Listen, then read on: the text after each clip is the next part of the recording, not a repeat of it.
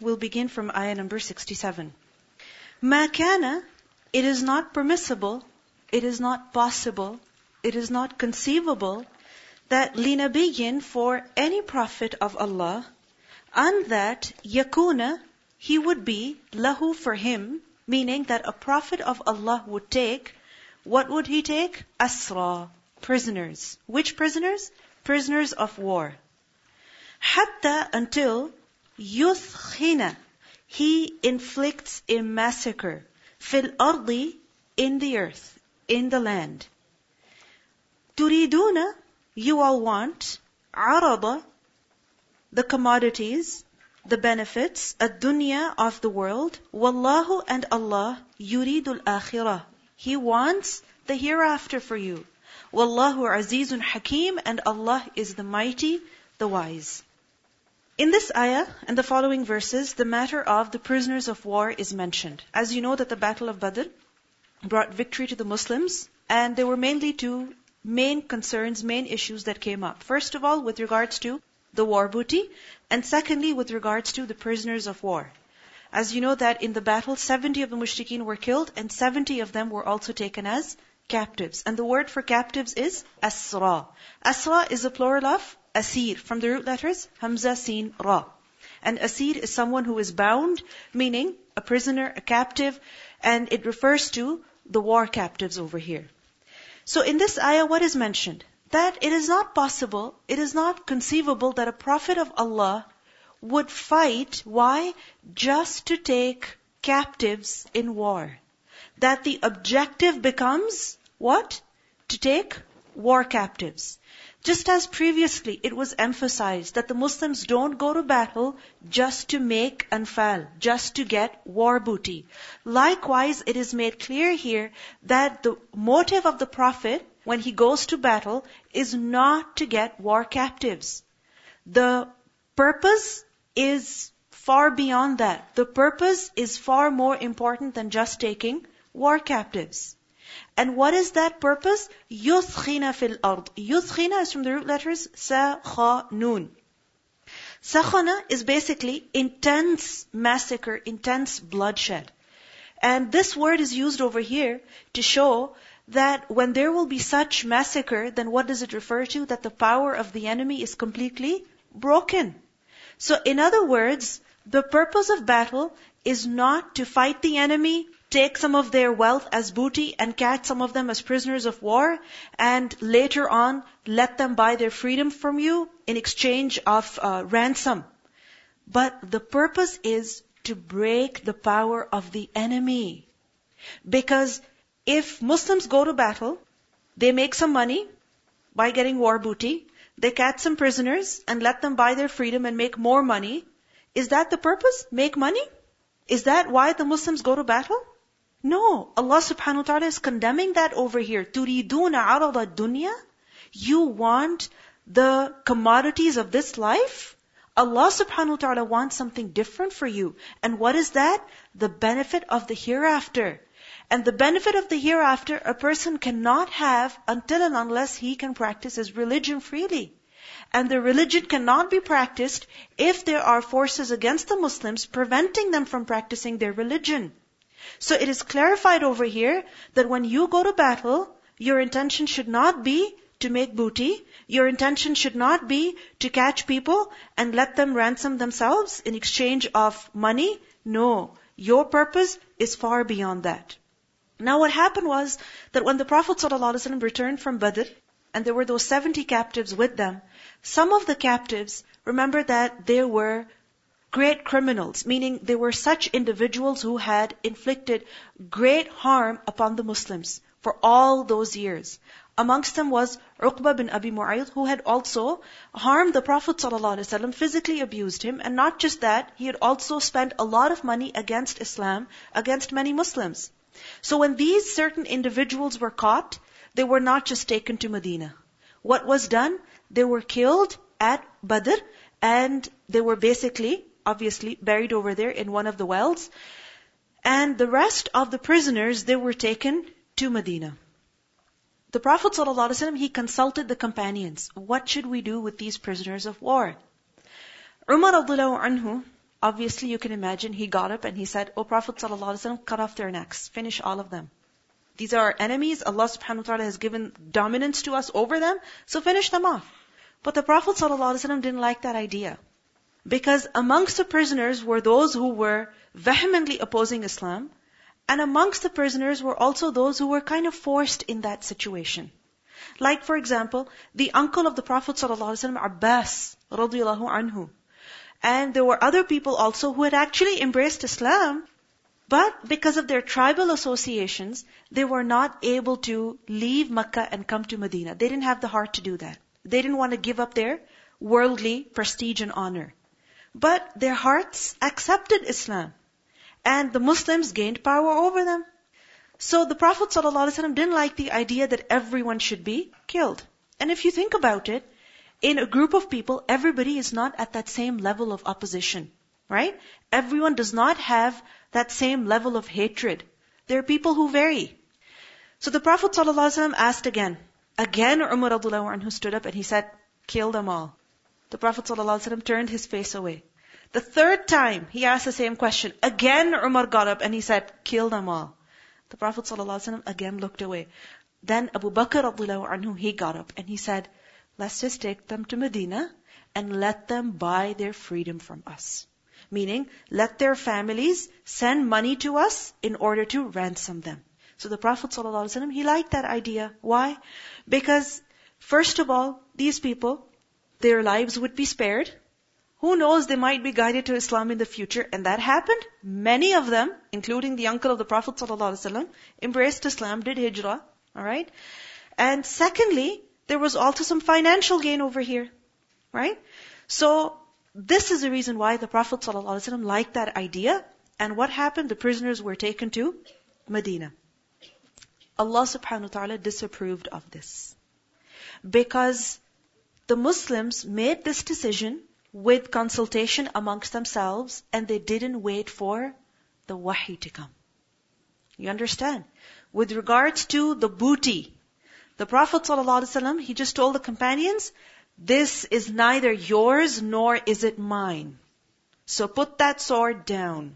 It belongs to who? Allah. So we're going to wait for His decision concerning the booty. But what happened with the captives? Consultation, decision was made, some were killed, some were taken to Medina.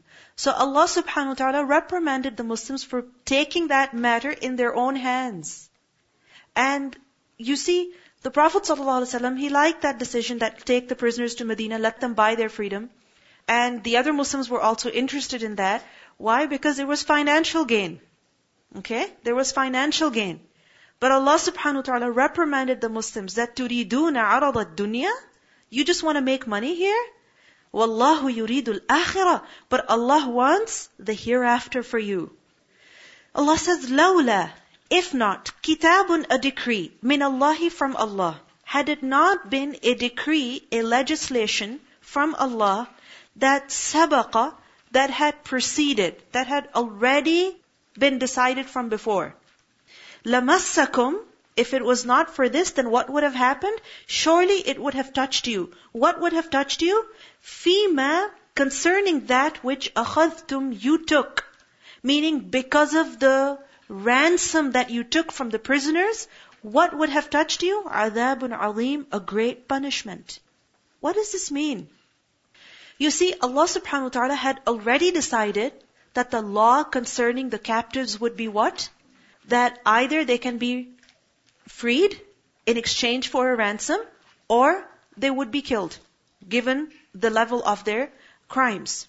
And this was later revealed in Surah Muhammad, ayah number 4. فَإِمَّا مَنًّا بَعْدُ وَإِمَّا فِدَاء That either show favor to them by letting them go, meaning by not taking any ransom, setting them free for no fee, or وَإِمَّا فِدَاء Or let them buy their freedom, meaning let them give you the ransom, and then let them go. And obviously the third option is that those who are really severe in their opposition to the Muslims, then they will be killed. So anyway, Allah subhanahu wa ta'ala had decided from before that this option will be given to the Muslims. However, had He yet revealed it? Had He yet revealed it? Not yet. So the command was decided, but Allah subhanahu wa ta'ala had not yet informed the Muslims about it. Okay? So they were hasty in their decision.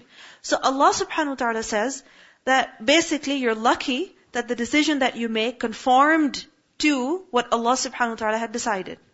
Because if it was something different, then you would have been in a lot of trouble.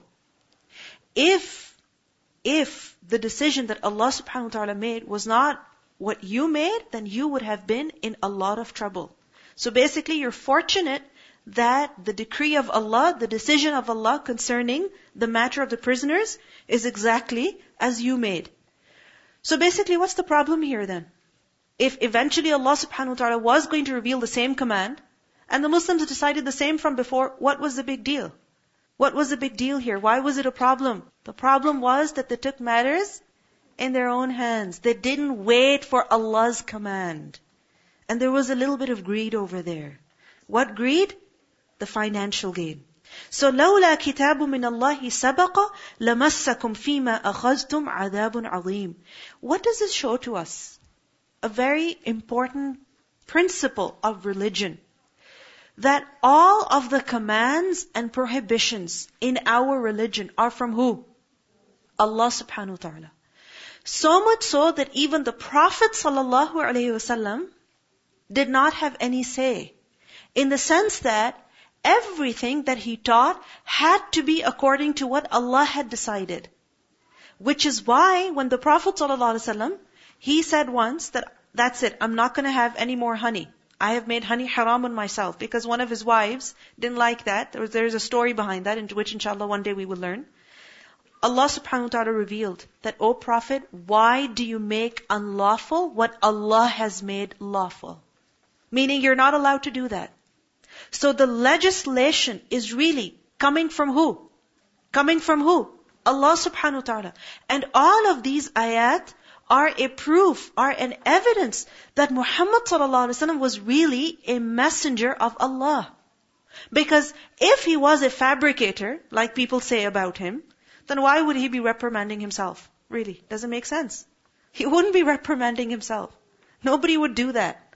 People who fabricate such things, people who want to show their greatness, they don't become humble in front of others. They don't show this kind of humility. They don't make that up. So, these ayat, they prove that Muhammad was really a messenger of Allah and the entire legislation is whose? Allah subhanahu wa ta'ala's. So, لولا كتاب من الله سبق لمسكم فيما أخذتم عذاب عظيم. So in other words, Allah's decision was what? That the booty be permissible for the Muslims and also prisoners of war, if they are caught, then they may be ransomed.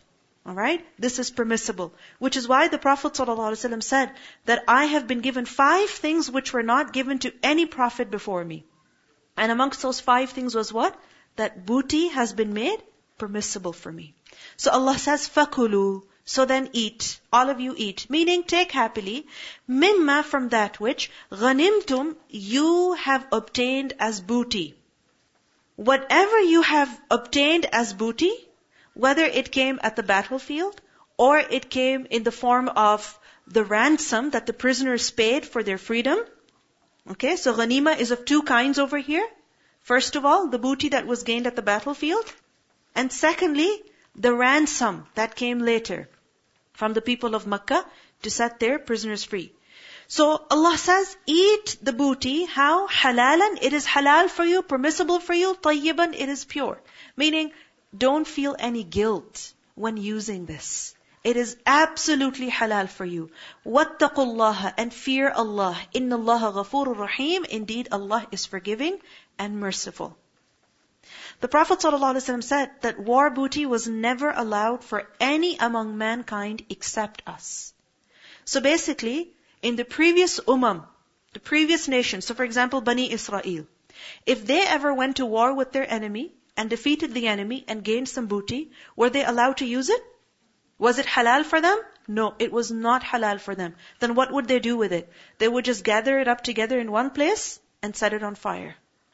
They were not allowed to use it. They were not allowed to sell it. It was not halal for them. It was made halal for who? Only the Prophet ﷺ and his ummah. And with regards to the prisoners of war at the Battle of Badr, we learned that amongst the prisoners was the Prophet ﷺ's uncle, Abbas bin Abdul Muttalib, the Prophet's cousin, Aqil. Who was Aqil? The brother of Ali, anhu. Okay? Then also, amongst the prisoners was the son-in-law of the Prophet sallallahu alaihi wasallam. Imagine the son-in-law of the Prophet sallallahu alaihi wasallam, and his name was Abu al-As, and he was married to the daughter of the Prophet sallallahu alaihi wasallam, Zainab radhiallahu anha. Imagine the son-in-law had to come to fight against his father-in-law. There were two things over here. First, he was a prophet of Allah, and secondly, he was his father-in-law, but still he had to come fight against him. Why? Because that was what the Arabian culture was. In the sense that you will support your tribesmen. You will support your tribesmen. So if your tribesmen are going to war, you have to go with them. And the Prophet ﷺ was also related to them. But you see, they had no respect for him. They had no respect for him.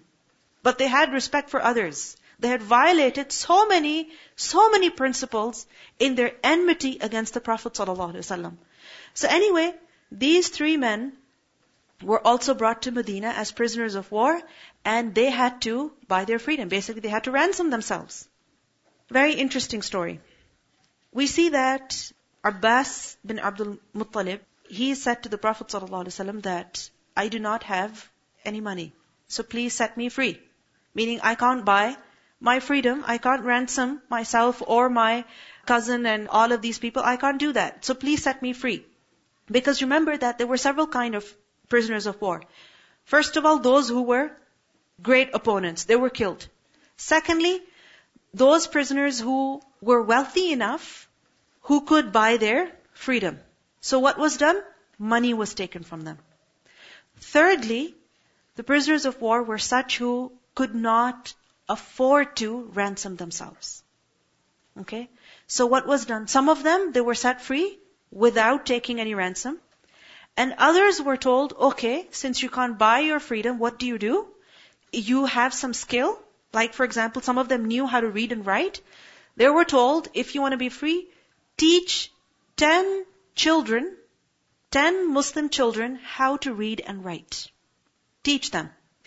If you teach 10 children how to read and write, then you're free. So that's what some people did. You understand? Now Abbas, he said that, O Prophet ﷺ, I don't have any money. So he was hoping that he would be let free without having to buy his freedom. The Prophet said, what about the money that you and Umm al-Fadl, his wife, buried?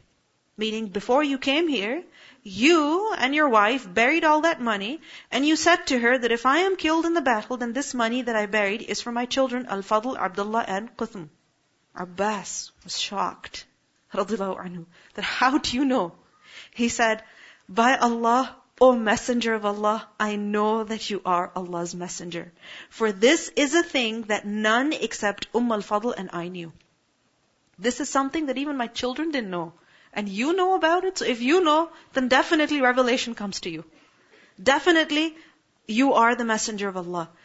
So Abbas anhu, he gave another try. He said, O messenger of Allah, could you count towards my ransom the 20 ruqyah that you took from me in the battle? Meaning that amount of money that I had brought and you took it from me as war booty.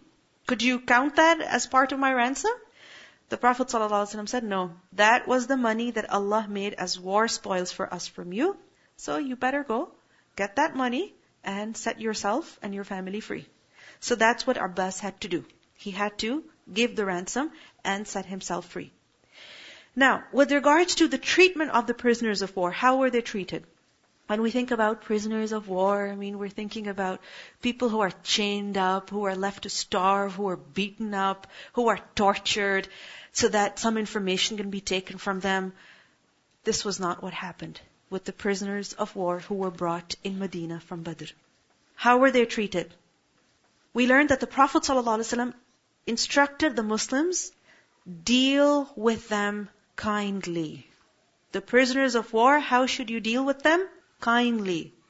One of the prisoners, Abu Aziz ibn Umair, he said that I was lodged with an Ansari family. So what does it show? That they weren't just chained up like animals and tied to some pillars. No. They were lodged. Where? In houses. Why? There were multiple benefits in that. First of all, the family could keep an eye on them together. Alright? Secondly, they would be taken care of. Thirdly, they would see Muslims and Islam. Who are Muslims? How do they live? What is Islam? Because the thing is that many times what happens is that when you're viewing a people from a distance, then you can misunderstand them. Isn't that so? You misunderstand them, you don't know what they are actually, how they actually live, but when you go visit them, when you spend some time with them, when you eat with them, then you understand who they really are.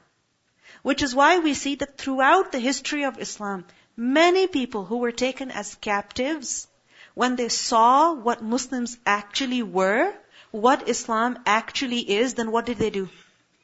What did they do? They embraced Islam. This is something that happened 1400 years ago and this, this is something that has happened even now. Right? So, this is the reason why the Prophet ﷺ had the prisoners of war kept where? In the masjid. Somewhere in the masjid. Because then they would see how the prayers are established, what the activities of the Muslims are, how they deal with their messenger, how they deal with one another, what their values are, what their morals are. And some of them, they were lodged in the houses also, with the families. So he said that I was lodged with an Ansari family. And they gave me bread to eat in the morning and the evening. Meaning with my food, they gave me bread. You might say, yeah, of course, why not? Bread was not common in Arabia. You know why? Because bread is made from flour. And flour is made from what? Grain.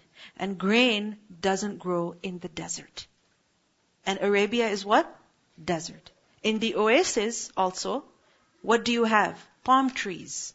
Palm trees, meaning date trees, what do they grow? Dates. You cannot have crop in Arabia. You can't have that. So that means that flour came from where? Abroad. Abroad. Okay? Every household did not have it. It wasn't their staple food. It wasn't their staple food. It was expensive. If you had it, you would feed it to yourself and your children first.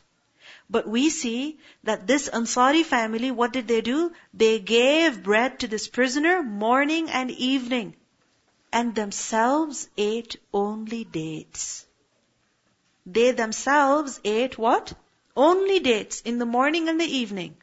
And they gave to this prisoner bread. And he said, if anybody had a morsel of bread, if they had even a little piece, a little bit, what would they do? They would give it to him.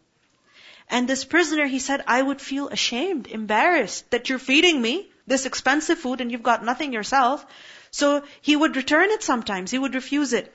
But what would they do? They would give it back to him untouched and insisted that he eat it. They insisted that he eat it. So when the prisoners received this treatment, they understood what Islam actually was. Then when they went back, there was a change in them. Their hearts were softened towards Islam and Muslims. They understood what the Prophet ﷺ brought. Until now, because of that hatred, there was a barrier. Because of that bias, there was a huge barrier. They didn't understand Islam properly. So now they understood. And which is why we see that many of them embraced Islam, either right at that time or soon afterwards. So, فَكُلُوا مِمَّا غَنِمْتُمْ حَلَالًا طَيِّبًا وَاتَّقُوا اللَّهَ إِنَّ اللَّهَ غَفُورٌ رَحِيمٌ Allah says, Ya ayyuhan nabi, O Prophet, قُل, say. Say to who? Liman to those who? Fi aydikum in your hands. Meaning in your control. Who? Min al-asra from the captives. Meaning those captives who are still with you. Why are they still with you? Their lives were spared. They couldn't buy their freedom immediately. They're waiting for their families to gather the money and send it to the Muslims so that they can be freed. or they cannot afford it at all, so they're still with you basically, they're not ransomed yet.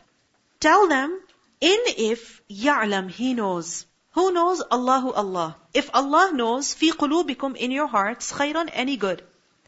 If Allah finds any good in your hearts, any kind of good in your hearts, then what will happen? Yu'tikum, He will give you. Khayran, better, mimma than that which ukhida, it was taken minkum from you. If there's the slightest amount of good in you, then what will happen? Allah will give you something better than what has been taken from you. وَيَغْفِرْ لَكُمْ And He will forgive you. وَاللَّهُ غَفُورٌ رَحِيمٌ And Allah is forgiving and merciful. Question. What was taken from the prisoners of war? Hmm? Their freedom. Their freedom was taken. So they're told over here that if there is any good in you, then Allah will give you something better than your worldly freedom. And what is that? Guidance. Islam. The blessing of Islam. That Allah will guide you through this experience. And with that Islam, you will have true and eternal liberation. Because Islam, Tawheed, it liberates a person's heart and mind from slavery to what? Slavery to this world. Slavery to the idols. Slavery to false gods. And it liberates a person from what? Hellfire. Because hellfire is also a prison. So it liberates a person from hellfire, and where will a person end up? In Jannah, the home of freedom. So, قل لمن في أيديكم من الأسرى إن يعلم الله في قلوبكم خيرا يؤتكم خيرا مما أخذ منكم. Allah will give you better than what has been taken from you. Allah will guide you to Islam if there is some good in you. And once a person is guided to Islam, then وَيَغْفِرْ لَكُمْ Allah will forgive you for whatever that has happened before. All your opposition, your hostility, your acts of violence against the Muslims, everything, Allah will erase for you. يَغْفِرْ لَكُمْ Allahu Ghafurur Rahim. He's forgiving and merciful. Also this ayah means, with regards to those prisoners who had to buy their freedom, who had to ransom themselves. So for example, Abbas, radiallahu anhu, he had a hefty price to free himself and his family. Now, that was a lot of money. And remember that he also tried to have that 20 ruqya counted towards his ransom, but the Prophet ﷺ refused. Allah says over here, Allah will give you what is better. So Abbas, he commented that after I became Muslim, Allah gave me 20 servants. He owned 20 slaves. He was trying to save how much money? 20 ruqya. And he had so much money that he owned 20 servants in place of the 20 ruqya I lost. In other words, he was saying that I got a whole lot of money, much more money than I had previously. And this was a blessing of what? Islam. And this is true. When a person takes a step towards Allah subhanahu wa ta'ala, when a person accepts Islam, when a person takes their religion seriously, embraces it fully, in their heart and in their body, inwardly and outwardly, then Allah subhanahu wa ta'ala opens the doors of His mercy for him. Yes, there is a period of test and trial. Like Bilal anhu, when he embraced Islam, wasn't he tested? Right? And the example that is given is that when you go to buy a vessel, a container, then what do you do? You knock it first. Right? To check how firm it is. So my Lord is testing me, how firm and determined I am in my religion. So initially there is a period where a believer is tested. But when he crosses that, when he passes that, then the doors of mercy, of blessings are opened for him in this world and in the hereafter. In the Quran, Allah says, وَأَلَّوْ اسْتَقَامُوا عَلَى الطَّرِيقَةِ لَأَسْقَيْنَاهُمْ مَاءً غَدَقًا That if they remain firm on the right way, then Allah subhanahu wa ta'ala would have surely given them abundant rainwater. And rain signifies what? Provision and rizq. that Allah would have opened the doors of His mercy to them. And this is something that happened. The mushrikeen, you know what? One of the main reasons why they didn't want to accept Islam? Do you know why? What was the main reason? They didn't want to lose their worldly influence. Because you see, the mushrikeen, especially the mushrikeen of Makkah, they were the dominant tribe. The entire Arabia respected them. Why? Because they were the caretakers of the Kaaba. And not just that, there were many idols placed within the Kaaba, around the Kaaba. And what would happen? People from all over Arabia would come to Makkah, bringing their offerings to the idols. Now imagine if they're bringing a whole truckload of, let's say, grain, and they're dedicating it to the idols. You think they're just gonna sit there and rot? Who's gonna eat it? Who's gonna use it? The Quraysh. You understand? The caretakers. So they said that if we leave shirk, if we say these idols are not true, we break them, and we don't worship them anymore, we don't respect them anymore, you think all these people are gonna come now? You think they will bring all this grain, all this money, all this food? And if they don't bring it, where are we gonna eat from? How are we going to survive? But what does Allah subhanahu wa ta'ala say? That you leave what is wrong for Allah. Allah is your provider and He will give you what is much better. What is much better. And this is something that's true. If you see Makkah today, you can find almost anything there. Rizq. So common over there. Just the other day, this lady was telling me that a friend of hers, she happened to be in the haram, and she had her children with her, she was waiting for somebody. She said she got so tired, she just wanted to sit somewhere. And she couldn't find any proper place, so she just sat, you know, on the floor. She's like, I'm just sitting there in that heat, exhausted with my kids, waiting for whoever. And she said, people started dropping money in front of me. Thinking that she was, you know, a poor lady sitting there. So she said people just started dropping money in front of me. So she just got up and moved somewhere else because she didn't want to take money like that. But anyway, rizq is so common in Makkah. You cannot go hungry there. You can never go hungry there. I remember I was very little. We went for Umrah. And uh, generally it happens that when you go there, you catch a cold or a flu or something like that. So all of us were a little unwell. And, um, you know, you just want that tea when you're sick, right? You just want a nice warm cup of tea. And I remember we're sitting there in the haram, and this lady, she comes up with this huge percolator kind of thing, right? And what is she doing? She's got that nice chai, right? That nice Arabian tea, Arabian coffee, whatever you want to call it. And she's just pouring cups and her children are going around giving them to the people. Another experience, the same but I was very young at that time.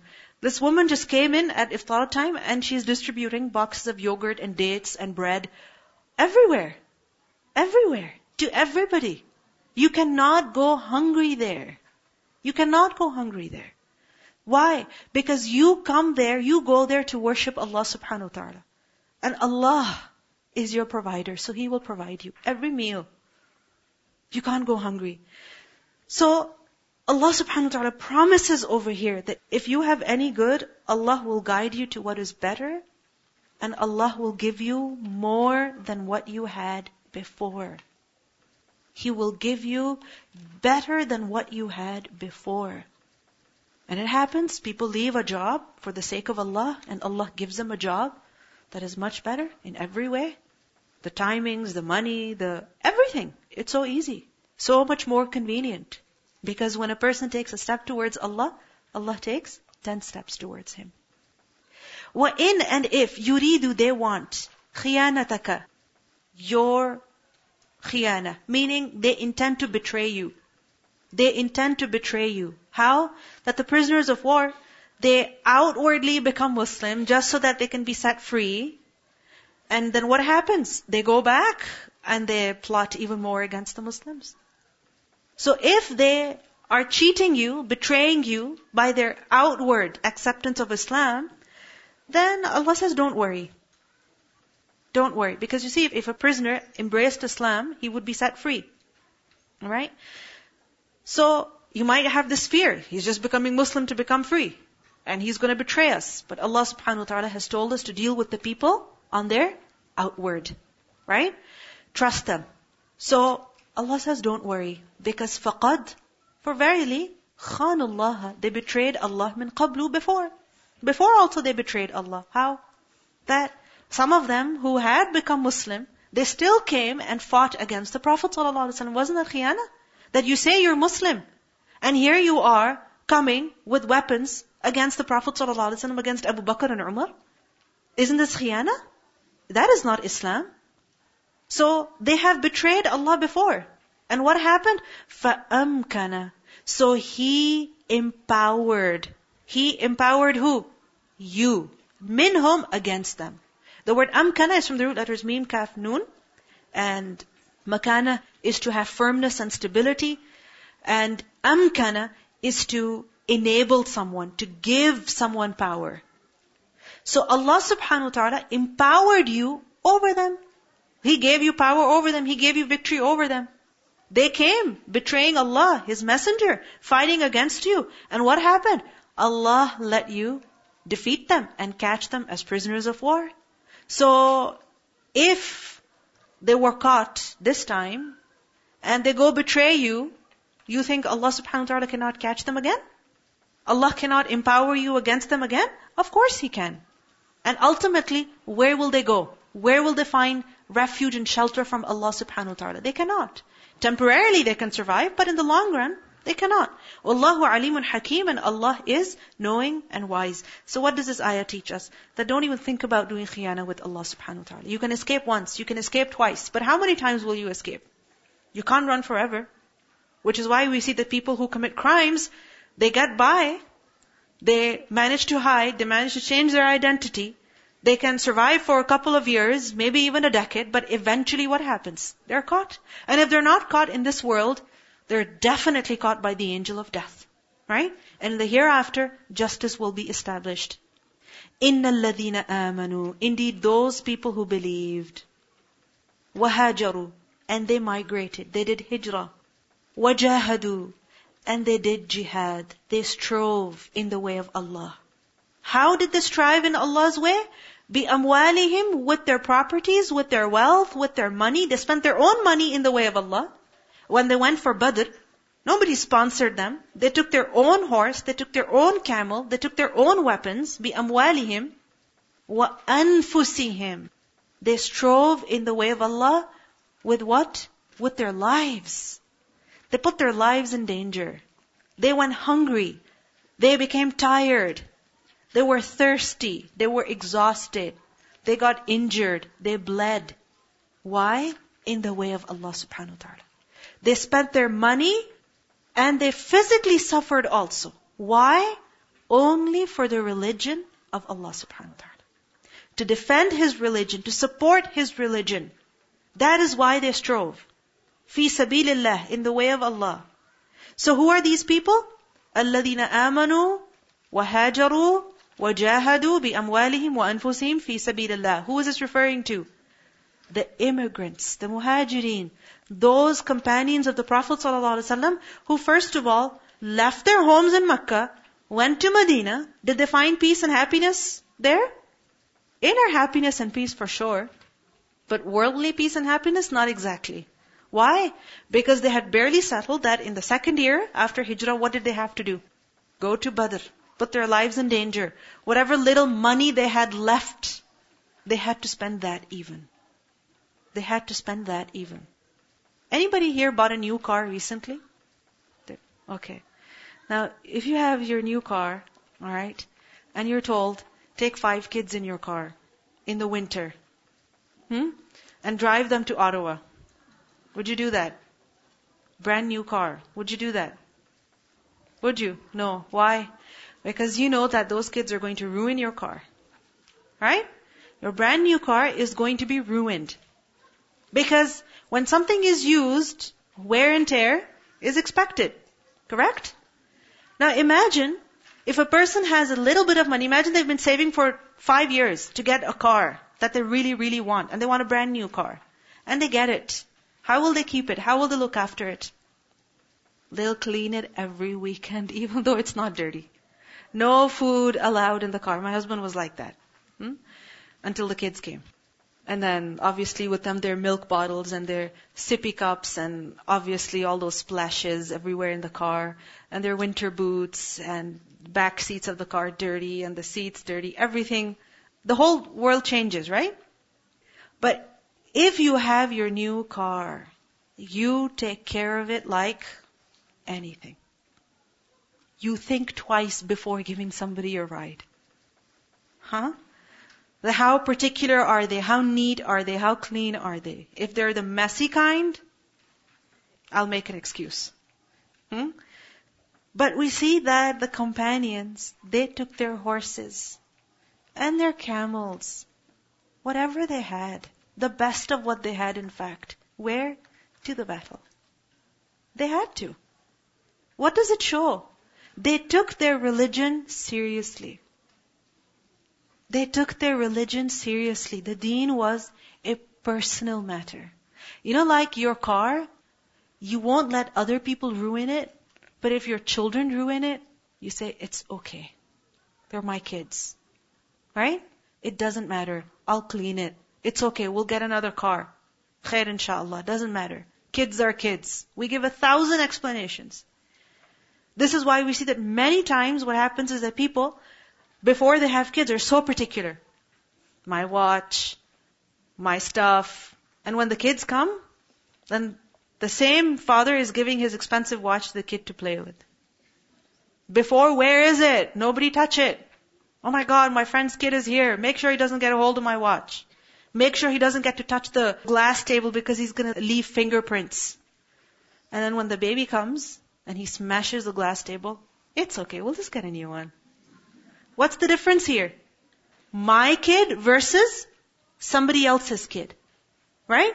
Somebody else's kid ruins my house, not acceptable. My kid breaks my glasses even, $500 pair of glasses, doesn't matter. My kid. Yeah, you're upset, but my kid. Attitude is different, right? So there are some people who take their religion as my religion, my deen. And others say, yeah, religion. It is deen. It is Islam.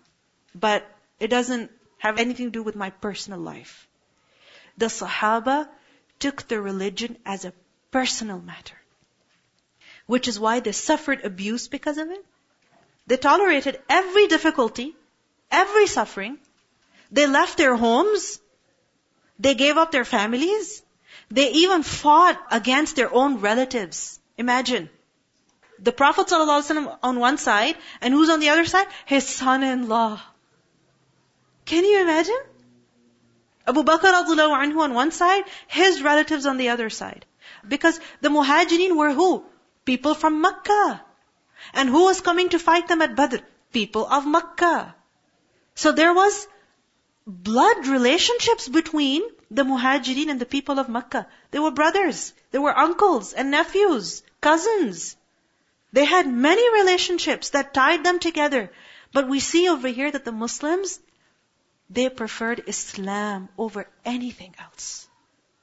You know, in one of the battles, we learned that Abu Bakr anhu, his son, who later became Muslim, he said that many times, I don't know if it was Abu Bakr or some other companion, that many times you were very close to me and I could easily attack you. I could have easily killed you, but I didn't. I avoided you. And that companion, he said, but if you came in front of me, I wouldn't have avoided killing you. Because you were coming at war, not against me, against Allah and His Messenger. And Allah and His Messenger are more beloved to me than you are. So if you dare raise a weapon against the Messenger of Allah, I'm not going to leave you. This was their love for their religion. This was their sincerity. This was their dedication. This was their Islam. What is our Islam? What is our love? Allah subhanahu wa ta'ala praises such people. إِنَّ الَّذِينَ آمَنُوا وَهَاجَرُوا وَجَاهَدُوا بِأَمْوَالِهِمْ وَأَنفُسِهِمْ فِي سَبِيلِ اللَّهِ And on the other hand, وَالَّذِينَ And those people who آوَوا They gave shelter. Hamza wawiya.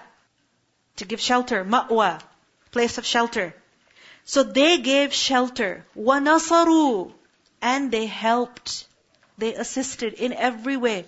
Who are these people? Who are these people? The Ansar. First who is mentioned? The Muhajirin, because their sacrifice was more. And then who is mentioned? The Ansar. Because the Ansar, what did they do? They gave shelter to the Muhajirin, they welcomed them in their homes, in their city, and they also helped the Prophet ﷺ. They also helped the Muslims. This is why we see that when the Prophet ﷺ was going to go for Badr, the battle, he asked the companions, what do you say? The Muhajirin, obviously they offered their wholehearted support. And the Ansar, they were quiet initially because obviously what they understood was that if one of the Muhajirin is speaking, he's speaking on our behalf as well because we're all brothers in faith.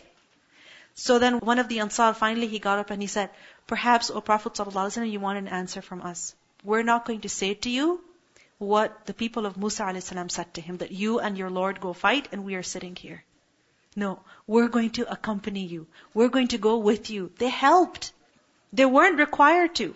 But they still went forth and helped the Prophet ﷺ. So Allah says concerning the Muhajirin and the Ansar, أُولَٰئِكَ those, بَعْضُهُمْ some of them, أَوْلِيَاءُ بَعْض They are the friends of one another. These are friends. This is friendship. This is loyalty. This is wilayah. This is brotherhood. Such brotherhood that goes beyond race, that goes beyond treaties and pacts, and what was agreed upon. This is love. أولياء بعضهم أولياء بعض وَالَّذِينَ آمَنُوا Allah says, and as for those people who believed, but وَلَمْ يُهَاجِرُوا But they did not yet migrate. They're still in Makkah. And in battle they come against you. Then are they also your awliya? No. How can they be your awliya? مَا There is not for you, min from walayatihim, their friendship, min shay, in anything, hatta until you hajiru, they migrate. Meaning, those people who have accepted Islam, but they're still in Makkah, they're still with the enemy, they're still siding with the enemy. So if the enemy comes to attack you, they're coming along with them, fighting against you. Then what are you going to do? Say that, oh, they're Muslims also, you're, so you're not going to fight them? I mean, if they're coming in battle against you, trying to harm you, then you have to defend yourself. And you have to fight against the enemy. So even though they're Muslim, they're coming to fight against you, then you're to fight against them. This is sad, but it's reality. So, when is it that they will become your awliya? When they join you. You understand? Because who do you accept as your friend? Just someone who says, best friend forever? Will you accept those verbal claims? When will you accept that they are really your best buddy? When? When they show support. Correct? When they show that friendship. Like, for example, somebody says, You're my best friend, you're my best friend. And they're having a party and they don't even tell you. They don't even tell you. The whole class is invited and you don't even know. And then you wonder what happened. They said, Oh, I'm so sorry. I completely forgot to invite you. You'll be like, Yeah, whatever. And they say, But you know what? Best friend. Are you going to accept that? Are you going to accept that? Never. This is not friendship. If somebody says they're your good friend and they want the best for you and you find that they're talking to your other friends against you, they're letting out your secrets, are you going to accept them as your friend? No. Friendship is shown through actions, not through words. It is shown through actions, not through words. So Allah says about those Muslims who side with the enemy, that yes, they are Muslim. We don't doubt their Islam, but they're not your friends. If they join you, then yes, they're your friends. But, wa in and if istansarukum, they seek your help. They seek your help fiddeen in the matter of religion. They're living in Makkah. They're living with the enemy, but they seek your help because of their religion. Like for example, they say, that we are in great trouble here, we are being persecuted, we need help. Please send somebody to help us out here. We need to get out of here and we don't know how. If they seek your help because of the religion, then فَعَلَيْكُمْ Then on you is an-nasr, is the help. Meaning then you must help them. Then you must assist them. In other words, if there is a Muslim living amongst non-Muslims, and he says, I'd like to leave, and these people are persecuting me. So please come and defend me. Come and get me out of here. Then the Muslims must help that Muslim person. So what will they do? They will fight against the enemy. You understand? So if somebody calls you for help, then you have to respond to their call. Illa, except. Ala, against. قوم, a people, meaning against that enemy, بينكم between you, وبينهم and between them, there is what? ميثاق, a covenant, a treaty of peace. Then in that situation, you will not respond to the call of that Muslim. You have to look at the greater good, in the sense that either you save one life, or you save many lives later on. Wallahu bima ta'maluna basir, and Allah is watching whatever that you do. You can understand this from the incident that happened at the Treaty of Hudaybiyah. Remember the Treaty of Hudaybiyah, one of the clauses was that if somebody goes from Makkah to Medina, not allowed. They have to be sent back to Makkah. Alright? Now, someone who goes from Makkah to Medina or wants to get out of Makkah to go to Medina, what are they doing essentially? Seeking the help of the Muslims in Medina. So the Muslims are technically obligated to help them because this is what the ayah says, وَإِنِ اسْتَنصَرُوكُمْ فِي الدِّينِ فَعَلَيْكُمُ النَّصْرُ but if there is a treaty between you and the enemy, then you're not going to help that Muslim. Which is exactly what happened. There were Muslims who lived in Makkah, persecuted, who wanted to join the Muslims in Medina. But because of that treaty, what happened?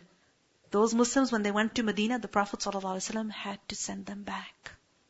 He had to send them back. He couldn't, he couldn't fight against the mushrikeen. Why? Because that is what the treaty stipulated. So what happened to those Muslims then? You know what happened? They were sent back to Makkah and they escaped Makkah. They didn't go to Medina. They got out of Makkah again. They ran away. And they ran away and they started living by a route which the mushrikeen used to take regularly in their trips. Okay? And what would they do? They would threaten them and frighten them and raid them. So eventually the mushrikeen sent word to Medina and they said, please, Muhammad sallallahu please call these people, this group of bandits, they're like harassing us, we can't go in security. So the Prophet sallallahu called them then. But anyway, what do we learn over here? That if there is a treaty, if there is a covenant between you and a people, then you have to respect that. Even if some Muslims are suffering. Because it is only a few people that are suffering. And inshallah, Allah will reward them for their suffering. But the pact demands, the pact demands from you that you respect the matters that you've agreed upon. And you must do that. And inshallah, Allah subhanahu wa ta'ala will make a way out for those who are suffering. And that we see in the seerah of the Prophet sallallahu alaihi wasallam. But the main lesson we learn over here, in which we can relate with, is that as Muslims, we must remain true to our covenants, our promises, our treaties, even if we're making them with the non-Muslims.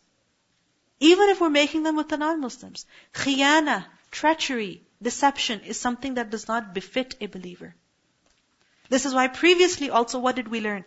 That if you have a reason to think that the enemy is going to go against the treaty, then what do you do? If you wish to break it, if you wish to nullify it, then do so openly.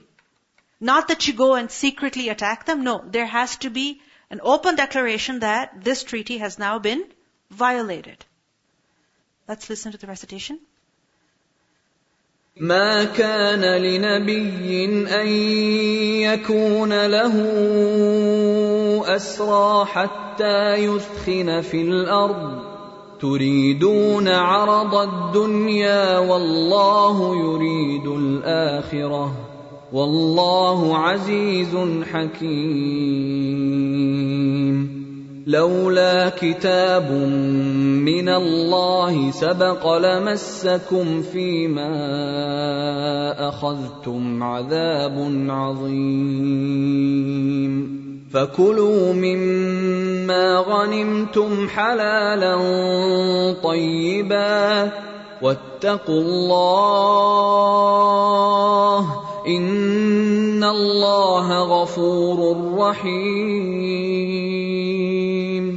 يا ايها النبي قل لمن في ايديكم من الأسرى إن يعلم الله في قلوبكم خيرا يؤتكم خيرا يؤتكم خيرا مما ما